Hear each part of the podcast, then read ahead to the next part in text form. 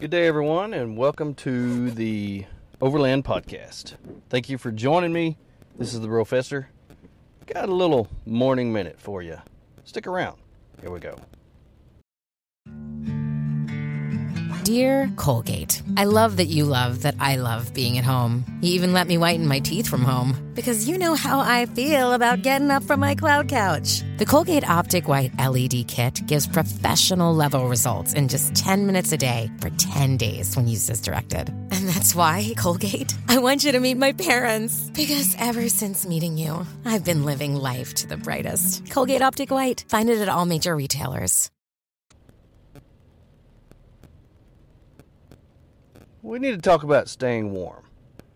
Things are changing, the fall is coming. And many different things affect our mindset as we prepare for our overland journeys in winter. How long will we be gone? What food do we plan to prepare? And will we need to eat out or replenish it at some point? How far are we going? Can we bring firewood? Can we have a campfire? Is charcoal allowed or will it be propane only? Many questions must be answered as we prepare for the outset of our adventure, especially in winter. Another critical situation to consider in winter is weather. Camping and overlanding involves all kinds of weather. If you have ever camped, then you completely understand that you must be prepared for all of the elements that Mother Nature can throw at you. People are paid to have a generalized prediction that may or may not come true. So it's almost impossible to be completely prepared, but you can get pretty close. You know, if it's November to February, it will be cold. You know that if you are in the Midwest in June to August, it will be unbearably hot. You do not have to be a weatherman to know that. It's just common sense. Staying warm is something to consider. I do not know of many that are comfortable and happy when they are cold. Therefore, I must research and figure out how to keep my wife, myself, our dog, and anybody else that's around us warm when camping in colder weather. I have done that research. I've looked at all the options. I've tested out what I thought would work, and some did not. We have frozen at night and have looked at each other and said, if we're going to do this, we're upgrading and not ever going through this again. That's exactly what we've done. We've upgraded.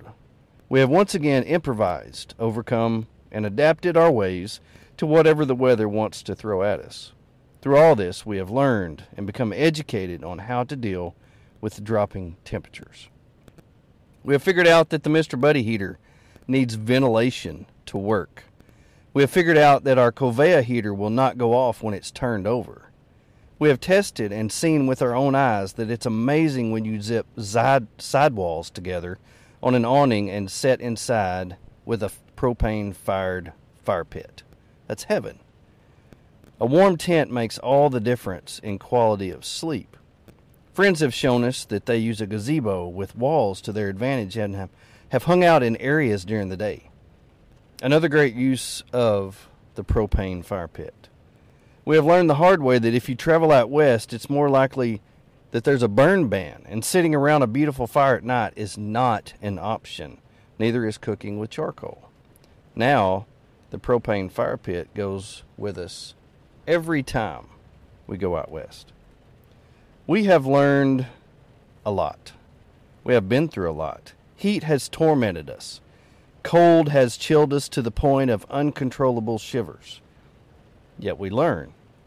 We find ways to improvise and overcome whatever is thrown at us. We have tested and proven and tested and disproved what we thought or were told or were shown. It took us getting out there, no matter what the prediction was, and testing it for ourselves. That's the only way. Each one of us are different. We all set out at different thermostats at different temperatures. We have our different comfort levels. Some of us may be fair weather, and that's okay. But we have decided that the weather may throw us a curveball, but we will not miss this valuable time staying home, believing we will not enjoy ourselves. We have disproved that theory. We can camp in any weather. and I come to you as it's pouring down rain. We will overcome, we will stay warm, and we will make memories. But whatever weather it is, we'll just have to we'll just have to endure it because that's what we do. We're outdoors people. We camp in the outdoors. There's always going to be weather.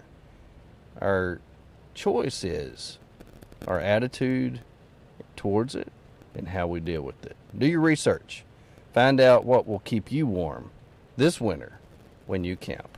But whatever you do, go. This is the Brofessor, and I thank you for joining me for our morning minute. I hope you have a wonderful day, wonderful week. Look out for number one, and don't step in number two. Here we go.